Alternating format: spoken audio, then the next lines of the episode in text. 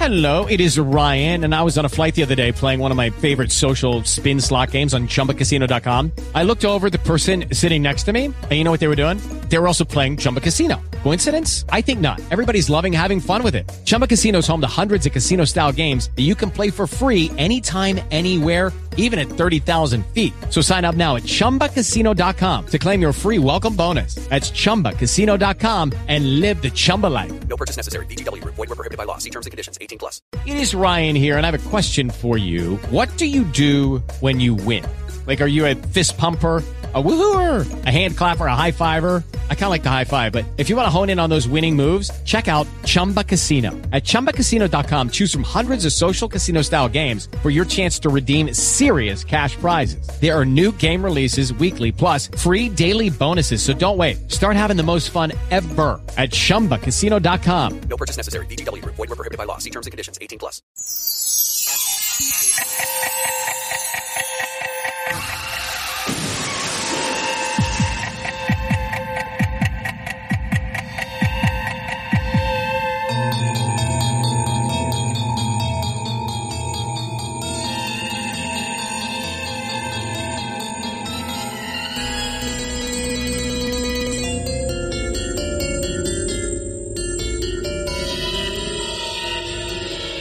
There, I'm Chris Stashu, I'm Mike White. And this is Father Malone. and we are the hosts of Dreams for Sale, a once a month look at The Twilight Zone 1985, a television show that is a remake of the original Twilight Zone, made in 1985, if you couldn't tell. On this episode, we are going to be taking a look at two episodes of the show, not one, because the show changed its format, so we have to catch up. On this episode, we're going to be talking about episodes 7 and 8 The Road Less Traveled, The Card, and The Junction. So, The Road Less Traveled aired December 18th, 1986. It is directed once again by Wes Craven, written once again by George R. R. Martin, and it stars the bitchin' in the kitchen man himself, Cliff DeYoung, as a draft dodger who starts seeing his non draft dodger version of himself. And I'm actually going to jump out in front of both of y'all for the first time. This right now is my favorite episode of this show. Period and I don't know if it's pandery, if it's saccharine, if it's too sentimental. I legitimately cried during this episode multiple times. It was a brutal episode in the vein of Toys of Caliban. But I'm curious, Mike and Father Malone, where do you guys come down on this episode? Uh, I don't know what to say because I I really did not like this episode. wow. I th- I thought the uh, I thought the performances were great. I love all the actors uh, in in in it. Um, it's obviously well shot, but um, I just did not think it had any handle on the subject matter it was trying to present to us. It felt like uh, a Rod Serling version of the earlier episode of this iteration of the Twilight Zone. Uh, the what was it? Um, the William Friedkin episode, Nightcrawlers. Yes. Yep. Like Right. it felt like a hey, let's take that episode and we'll just have characters sit around and talk about it. Uh, I, I I don't know. I, I did not I did not like this. I did not like this. Mike, I would be very curious to see the longer version of this because apparently it was originally 45 minutes long. They cut it ba- down because I was really confused through a lot of this as far as it took me a while to realize that other people could see the Cliff Young in the wheelchair. And then the whole idea of like the Cliff Young who's not in the wheelchair, him having flashbacks, and then eventually they join up together at the end, so they're one whole person. But then I'm like, okay, so whose memories does he have at that point? it was just kind of strange. I know what they were going for. I could have been offended, I guess, as far as like try, you know, people that were getting out of the war versus people that served their country. And, you know, some people look down upon the folks that, you know, absconded to Canada or who just, you know, managed to stay out of the war. I kind of applaud them for that. But yeah, I, I was like, I kind of got over that and was just like, all right, this does not feel like it is casting judgment necessarily on Cliff DeYoung, who wasn't in the wheelchair. Um, so yeah, it didn't affect me that much as you, Chris. I wasn't offended by it. Um, I was just a little confused by it. Honestly, both of your criticisms are completely valid. I, Father Malone, I, I don't disagree with you. I mean, some of the I- performances, some of the performances are a little ham-handed, and they're a little much. Frankly, there's so much that they almost attempt to actively derail the episode. I was just, I, I don't think I was confused uh, so much as I kept waiting for some other thing to happen. I, I was hoping it was a case of like, this is, you know, they, I, I, I don't know, if we had seen more from the Vietnam guy's perspective, uh, I think I, I might have liked it more somehow, but like, it's clearly him and his regret at not at, at not serving in the war. And my attitude is good for you man. Fuck that shit. Like uh, you know this was a point in american history uh, right here in the 80s where platoon had come out and full metal jacket and nightcrawlers had come out where america was finally sort of dealing with vietnam and the notion that this guy had regret at his decision. Uh, I'm not sure what the accomplishment was because clearly what would have happened is he would have been tortured with nightmares and no legs in a VA hospital with no one to love him for the rest of his life. Now, does that life deserve the life that he ended up getting? Sure, maybe, but like it doesn't mean that this character should regret his decision in any way. As far as I'm concerned, I don't know. Maybe I'm just a peacenik. I mean, I, I mean, I don't, I don't disagree with you. Frankly, again, to both of your points, fuck that shit regarding the Vietnam War. Nothing is worse. well, nothing is worse for generations that are still alive than the way that people who came back from Vietnam were treated, and it's not getting any better in this country in regards to the way the veterans are treated. And and that's I'm not even saying anything that people don't know or people don't internalize or frankly things that people don't ignore because I think this country has done a lot more ignoring than owning up to shit in the last 70 years. But I think this is a very interesting little microcosm look at I I don't know how I mean I applied this less to Vietnam and more to just this guy's life in general. I know it's about Vietnam, but the themes that they touch on are very interesting themes of what if I had done something else? What would have that what would that have looked like? What would I missed out on? How were how were other people's lives drastically different because of my own choices? Cuz mind you, his wife in this episode is dead in the other guy's life because uh-huh. he him and her didn't stay together.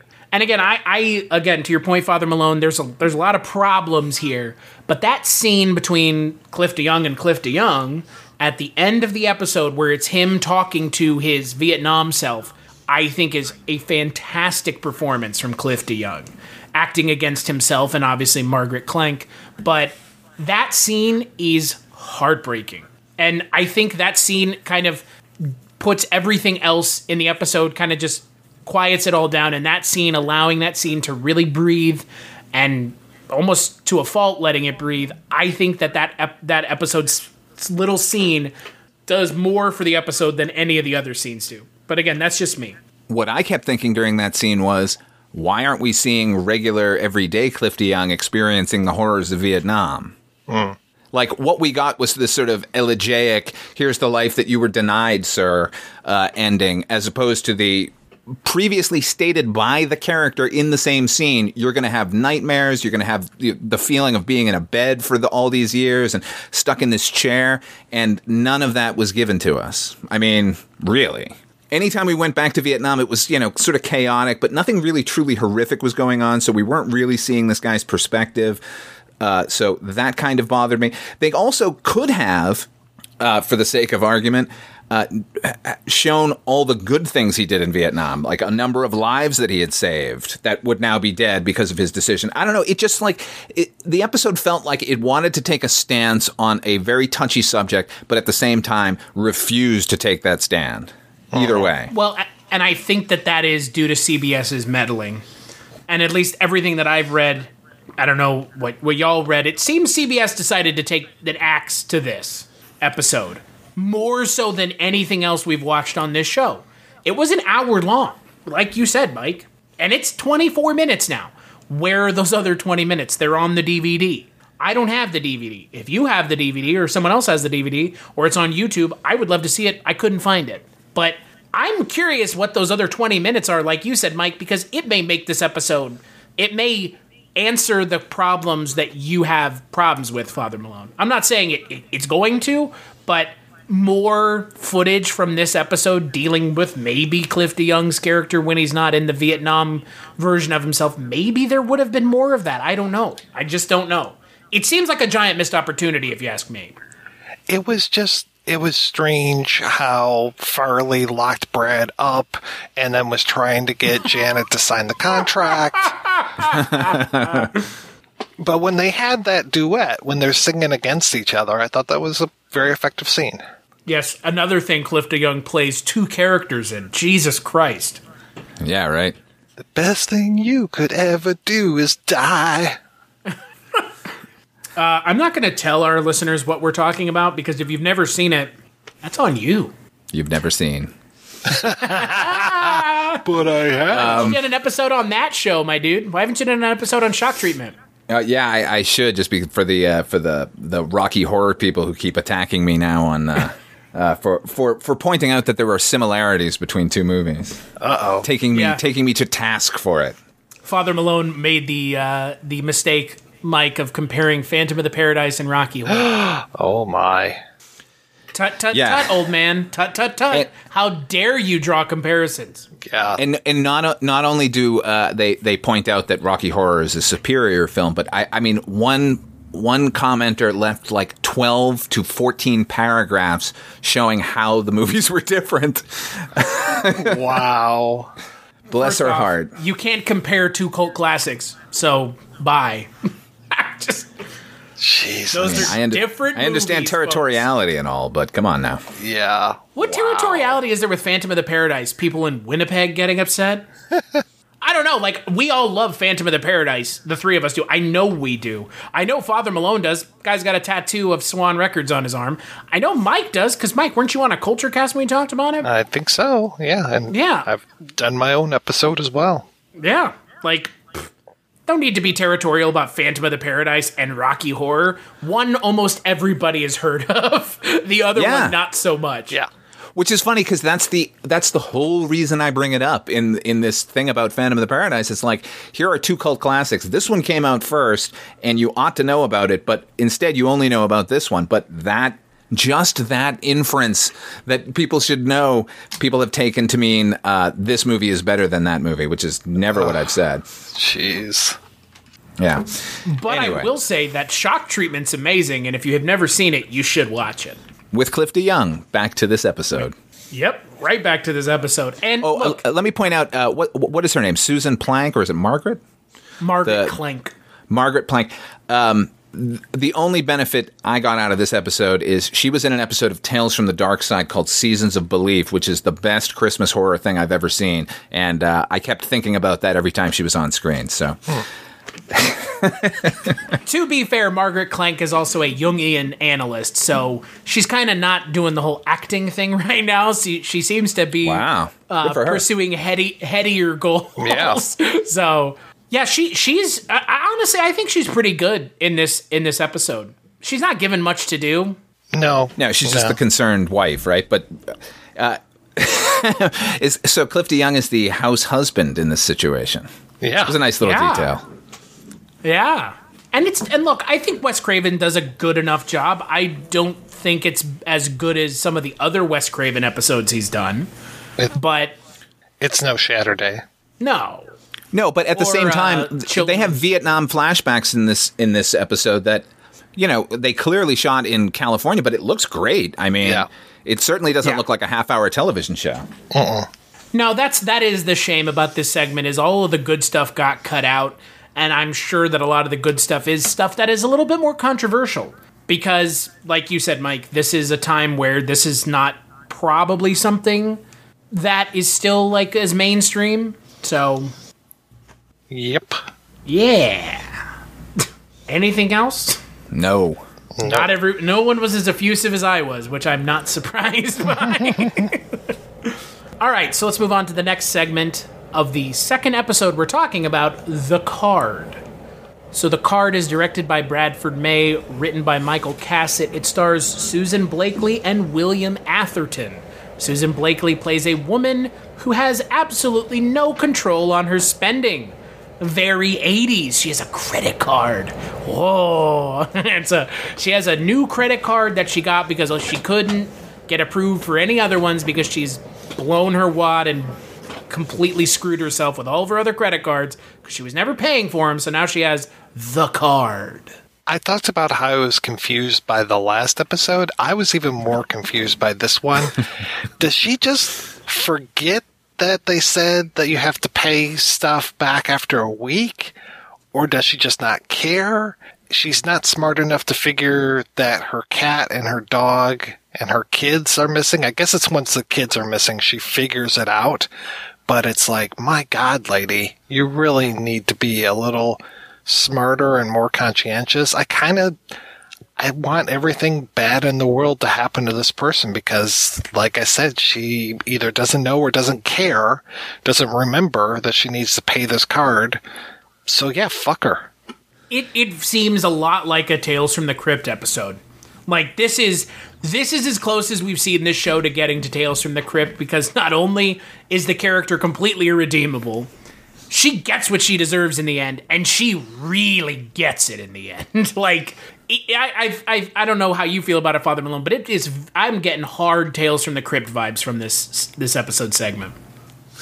Uh, yeah, I mean, it, it, definitely in that we've got an unlikable protagonist. I mean, this. I, I don't know how we're supposed to root for her at all. Uh, she signs this contract without reading one word after being admonished that there are severe penalties for not doing this. So we've got a character who doesn't give a shit about that, doesn't give a shit about paying on time, and uh, and then on top of that cannot figure out what is evident.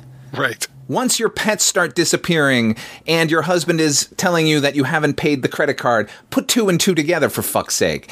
So uh, and she entered this the place with the card and a woman was leaving the acquisitions room with her baby in her arms clutching it for dear life Right. why would you sign up for this shit come on It's worse than that the pets are gone. It's that no one has any memory of the pets. It's like, are you gaslighting me? What's going on? Like, you would think after the cat, when everybody's like, we've never had a cat, it'd be like, what the fuck are you guys talking about? I would be really upset all of a sudden. Like, I would go zero to 60 if people started telling me we never had a cat when I know damn well we had a cat.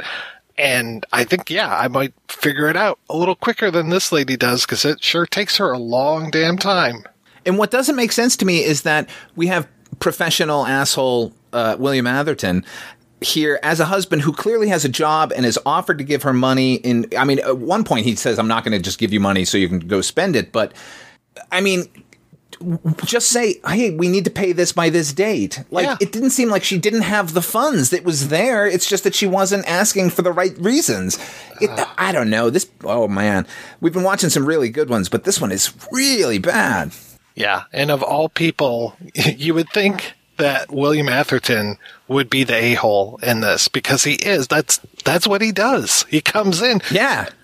it's true your honor this man has no dick what else does anyone know william atherton from for the most part like Just I, he's been in other stuff Die, die, hard. hard Yep. Die Hard, real like- genius. Oh yeah. And again, super dick in uh, that. yeah, as he's well. an asshole in all of them. Yeah. Yeah, he's an asshole in Ghostbusters. He's an asshole in Die Hard. He should have been an asshole here, but yet for some reason he's this most sympathetic character. What the fuck kind of episode is this? It sh- you know what it should have been? Just spitballing here. It should have been William Atherton as like a like a rich business dickhead who's just constantly blowing up his credit. And he's got a girlfriend played by Susan Blakely. And that's the setup. Because he can be imminently unlikable. We've seen it in everything else. Yep. So why not just cast him as the fucking lead? Yeah, it, Just to make Susan Blakely more despicable because she's a mom who doesn't care about her kids. Right. oh no, because women use credit cards. That's uh, That's true. that's that's what we're getting from this mid And she '80s gets an slice of life. don't you get it? Right, fellas? Even Yeah. though the last episode had a man working at home, but okay. Like, did they not have a conversation about buying a refrigerator before they were in the refrigerator shop? Like, would he not have said either "Why are we buying a fridge?" or "I'll take care of it. Please don't put it on a credit card because you keep messing the payments."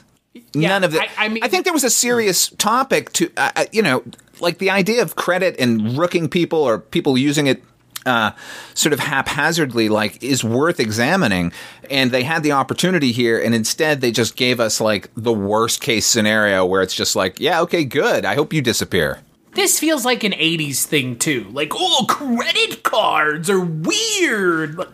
Fuck. No, you couldn't make this episode now. Everybody has a credit card. In this episode, it fe- makes it feel like having a credit card is like a weird thing.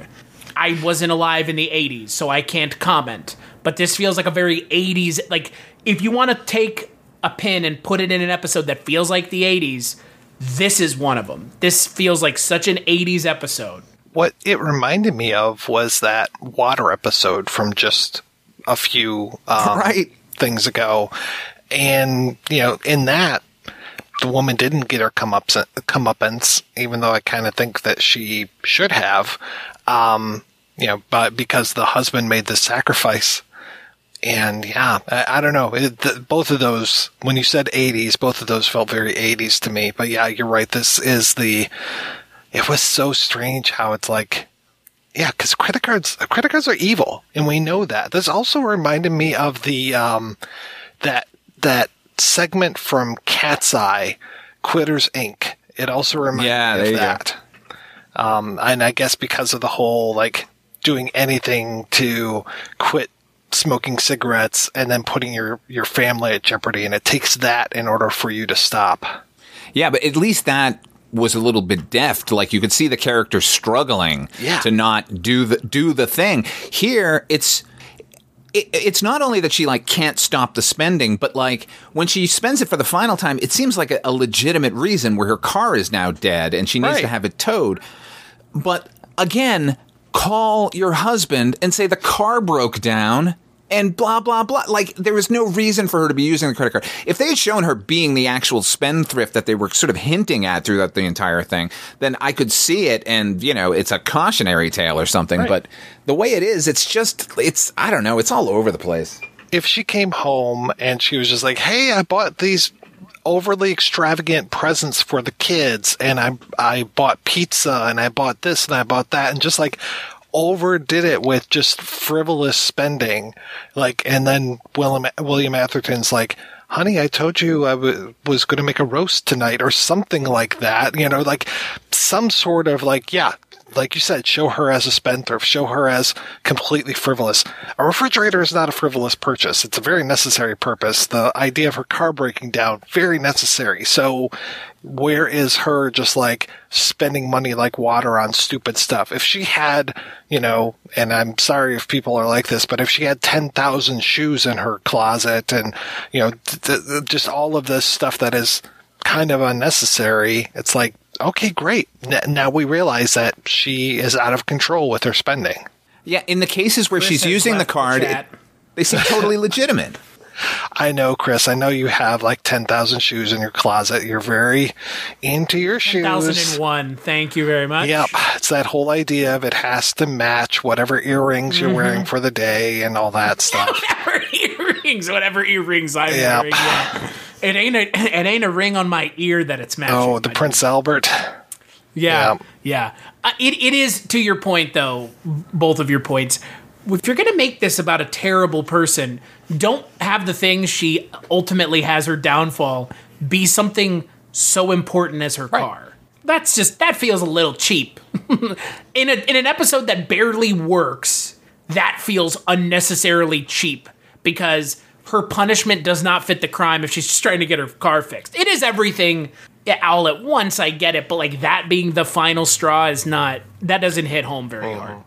Also, don't show us what happens with the things that have disappeared. Like she goes to this office and sees her kids, and they're like, "Oh, well, we're very good at dispersing." M- meaning, I guess that those kids are going to be placed with other humans. So, what happens to I William think that's Atherton? amazing. Where, what Gets happened to the placed dog? with another woman. Right.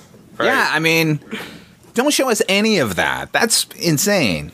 Well, it's insane. It's insane for the for one reason in my mind. It's like being done out in the open. Like her kids are just walking around in this Yeah, office. yeah. There should be some like cosmic thing going on where it's like her kids disappeared and then we're just gone to another family or another universe or something. Not just like, "Oh, look, there are my kids." what the fuck? Yeah, I, I love at the end when uh, they, they start like taking everything away. It's all like the pieces of furniture and stuff, and it's like they've already taken her kids. Who cares if the divan is gone? Yeah. But to be fair, she does get. I think she gets fitting punishment. She gets cut out of existence. Yeah, but like everyone in her life got cut out of existence. So Right. Yeah, they're they didn't get paying cut out of for existence, they got crimes placed that she elsewhere. committed. Had they had they at the end had the house disappear, reappear with the husband and his three children that he's raising on his own, and the mother is gone, then okay. But you know, not this. Yeah, that to to your point that yeah, you're right. It does a little it does seem a little much to punish everybody, but they didn't get written out of existence. They were just placed elsewhere hmm. and their memories rewritten, even though that is that man's children. but whatever. Yeah. This is not a good segment. No. But let's go to the next segment The Junction. So, The Junction is directed by Bill Duke. Uh, it is written by Virginia Aldridge and it stars it stars William Allen Young and Chris Mulkey. Yeah, okay, it's my name. Thanks, Father Malone. What the fuck? and, I didn't say it wrong twice. Plays, that's no, you're right. I did. Um, and uh, J- he plays John Parker, who goes down into a mine and gets trapped, and meets another man in the mine. Who could he be? Also, there's a side plot with his wife not loving him anymore because he cheated on her and he's trying to win her back. What did you guys think of this segment? Father Malone, you want to go first?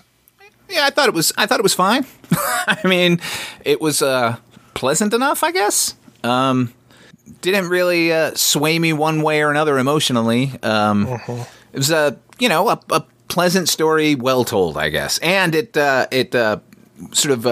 Presaged the letter from Doc Brown to Marty in Back to the Future 2 that would uh, eventually occur. Like I, I thought that was a nice little touch. The uh, the letter from the miner to his uh, to the present day guy's wife. Um, I like the performances. It was you know it was overall good. It was like a, a good episode of the Twilight Zone. Nothing nothing this way or that about it. It was lukewarm. I don't want to sound like a YouTube commenter, but I think that that Back to the Future letter happens before this letter, as far as the one that Joe Flaherty delivers at the end of the first Back to the Future. Were, were there two letters? Did he do that again The- in the, s end of the second one? Yeah. The Yes. letter the letter showed up at the end of the second one. But there was one at the at the, the end of the first one. Beginning of Oh, the, yeah, you're absolutely right. The one that he right. gives to I'm- Doc Brown. That's, funny. That's That's funny. I'm thinking of the Joe Flaherty one only. You're absolutely right. Never mind. I, I take back whatever faint praise. No, no, go. I, no, no. I was just saying, once he fucks with time, he's fuck with time again. It doesn't even matter. Break the rules once, break them twice. Doesn't matter either time. I totally agree with you, Father Malone, as far as I kept thinking of Back to the Future. I was thinking of um, Big Bad John, the old um, uh, Jimmy Dean song. So I was just, yeah, I was, my mind was a lot of other places other than this particular episode. It was Yeah. interesting that that the the guy has to go through all of this shit in order to get his wife to forgive him for cheating on her. like, because at the end of The day. the only day- way is near death. exactly. That's the only way. And the guy, the priest, kind of fucked up because he was like, "Hey, we've had this letter here for all this time, and I I should have delivered it yesterday." Well, Yeah. I'll just wait one more One day. more day. It definitely didn't say one specific day on it. You, you fucking asshole. what? Uh, that would have been the more oh. Twilight Zone ending, right? The guy dies and then the letter gets delivered. right. Right. Yeah, it would have. Yeah, because I thought that Chris Mulkey was going to be rescued, and then the black guy never makes it. But I was surprised when they rescued the black guy too.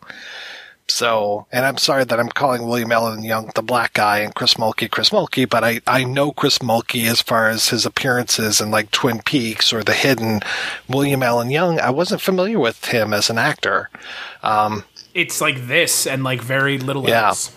Um, there were no real like big surprises for me. Once he found another guy in the mine, I was like, "Oh, he's from another mine accident that happened a long time ago." It it's kind of like the card. It took him a long time to figure that stuff out. as far as like, you know, you better call your union rep. You know, you're not making enough money, in unions we don't have. You know, I'll I'll show you unions. Yeah, I I mean, we do need to give William Allen Young credit for helping to diversify the uh, the screen actors and directors. Yeah. Hashtag Twilight Zone 85 so white. Got him. it's I, I think the best comparison for this segment is the Convict's Piano. It's very much in that same vein of, like you said, Father Malone, fun little story told rather well that exists inside the Twilight Zone. Does anyone get punished? Nope. In Convict's Piano, sure, a baddie gets punished, but we don't know how bad he really is outside of what we've heard. Nobody gets punished in this episode. Even, like you said, Mike, the guy fucks up so badly that a guy could have died because of it. But I, I think it's fun. It's it's a well directed, well written, nice little story that ultimately doesn't do anything new or exciting. It just kind of is here to entertain us and not stink up the joint like so many segments have. Yeah, I agree. Uh, let me double There's back on something. nothing going on. Like there's nothing going on in this No, segment, really. I mean, Let me- so much of it is them in the mind, like, oh, what is this magical torch? There's no heat coming from it, you know. we traveled back into caveman Yes. time. What is this thing you have on your arm? Your Honor. What is this mechanical device? Your Honor, I may be just a simple caveman, and I don't understand this magical light that comes out of your hat. $150 by Jove. That's a that's two penny farthings more than I would have paid. He's taking this money. I would like to point out the that money that Chris Mulkey pulls out of his pocket that William Allen Young goes, that's counterfeit. Who the fuck is counterfeiting silver certificates? What the fuck universe is this is not reality. That's counterfeit. Who's counterfeiting silver certificates? Is it you, William Allen Young? Is it your character? Cuz why else would people be counterfeiting 50-year-old money? Kind of weird. let, let me. But Uh, 86 aren't going to take silver certificates regardless of whether or not they're real or fake. So Mike, you had said like you know this is a long way for the lead character to like be reconciled with his wife, and I think that therein lies the problem with the episode, in that in in most Twilight Zone episodes, we the character would have at least learned something. Uh, ultimately, there's nothing taught here. He was penitent from the beginning, and it was just it it was more about for some reason her uh, uh, forgiving him, but we focus on him as a character, so it feels like there should have been something he did and then this event is what teaches him the lesson as opposed to him already feeling bad and then he has to go through this for her to forgive him i, I don't know i just thought that was weird Pretty strange, yeah. And she's such a, even though she's there at the beginning, she's there throughout the episode, but she's just such a side character. She's basically like, oh, my husband, like through so much of this. I was like, okay, good. Yeah, thanks. and and the thing is like it's not even like she's learning that she does love him and, and wants him in her life or anything i mean she stops to make him breakfast at the beginning even though she's throwing him out quote unquote so technically she didn't learn anything either because you knew she was going to forgive him anyway Yeah. kind of a you go down to the mines and almost die. Of course, you're going to be forgiven. You'll be forgiven quicker if you almost die in the mine. Is is the ultimate uh, thought process of this episode? yeah, it's just honestly, I think I liked Convict's Piano more. Oh, God, yes. I think I enjoyed it more, but it's still kind of in the same vein of this. Just okay, quaint, cute. Let's move on. Well, you know, it, it, it's an episode that does not feature a mentally challenged child immolating himself and his father. So, yeah, I mean, it's, it, it falls into the it falls into the pleasant episodes of the Twilight Zone. I just don't think it has anything to say. Yeah. And I, you you know what I didn't realize, Mike? I didn't realize we were going to be watching an episode directed by Bill Duke. Yeah. Kind of weird after we just talked about him on the Culture Cast. Yeah, yeah. Which I didn't see. I mean, it was a steady hand directing it. It didn't do anything unique or exciting or special. Just kind of gave us adequate, well done directing. As someone who's dealing with sound quite a bit, uh, I did think that when they were in the mine, it sounded like they were on a set, and that bugged me. Yeah, I can hear that. It just sounded like, "Hey, we're in this studio, and these are the four walls around us." Yeah, uh, there should have been some echoing or something. That's a nitpick, I know, but nevertheless, I mean, this is something that you've brought up on Chronicles multiple times, which is this feels like a set. yeah, I, I, I It hate when that help happens. Try to sell the atmosphere. Like as much as a problem I had with the uh, the road less traveled as an episode, it felt like a little movie.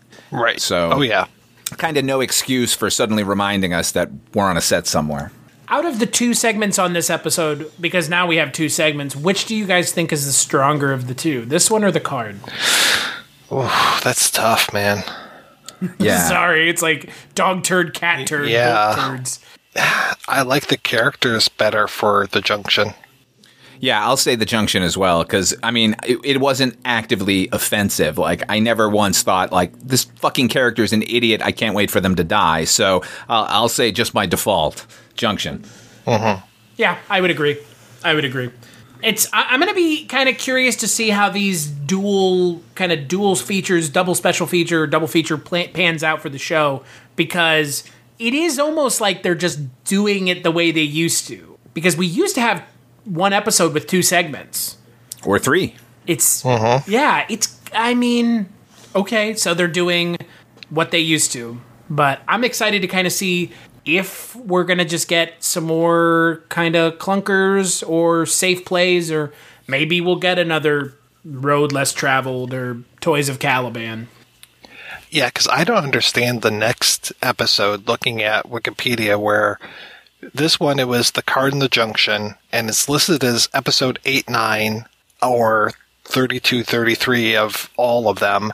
And then the next one is listed as 10 11 but then it's three segments. So i'm like okay is it is that going to be an hour? Is joyride shelter skelter and private channel is that going to add up to an hour I think one of those, either Joyride and Helter Skelter or Shelter Skelter and Shelter Skelter or Private Channel, those have to be halved. okay One of those has to be 10 minutes each. It has to be. I don't I don't know. Otherwise, I guess it is. I believe the one after Joyride is is a ten minute segment.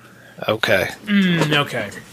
It's weird. I mean, it it it it definitely is just a really weird direction to take the show all of a sudden to start pairing them all up when you were already doing that. yeah You already had two 20 minute segments on this show. What are you doing? So, I have no idea. We'll see. I'm I'm excited, but boy, less of these kind of very just happy happy. You're back with your wife now. So, No, I don't think so. So, on the next episode of Dreams for Sale, we're going to be talking about episode 10, or I guess episode 9, or however the hell we want to put it. But it is split into three parts Joyride, Shelter Skelter, and Private Channel. Until then, where can people find you, Mike White? Well, you can find me over at the Projection Booth Podcast, which is available at projectionboothpodcast.com. And you can find Chris and I talking about Captain Barney Miller on the Life and Times of Captain Barney Miller podcast, which comes out once a month where we talk about uh, a couple episodes of Barney Miller. It's it's a hoot. What about you, Father Malone? Uh, you can catch me over at fathermalone.com. You can check out my podcast, Dark Destinations. It's a monthly half hour radio drama. You can also hear me over on Chronicles from the Crypt, the podcast Chris and I do about the HBO television series Tales from the Crypt. And as for me, you can find me on Twitter at Christmas Claus. That's where I post all the podcasts I work on, Culturecast, Scary Stories We Tell, on Seagal, One Season Show. There's a bunch. That's where you can find me. Big thanks as always to Roxy Drive and Neutron Dreams for the music. You can find this podcast at TwilightZone85.com and on all podcatchers, iOS and Android. And we'll catch you on the next episode.